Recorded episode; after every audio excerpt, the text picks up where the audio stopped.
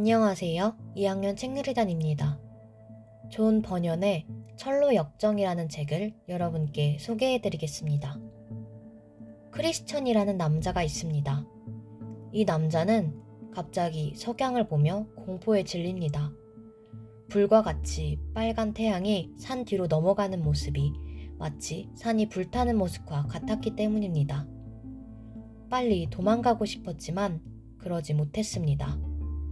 등 뒤에 아주 커다랗고 무거운 짐들이 있었기 때문입니다.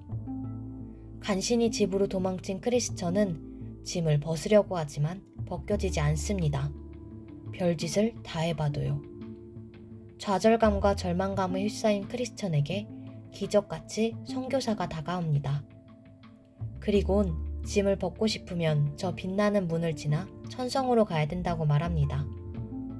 그렇게 크리스천의 짐을 벗기 위한 여정이 시작됩니다. 지금까지 들어주셔서 감사합니다.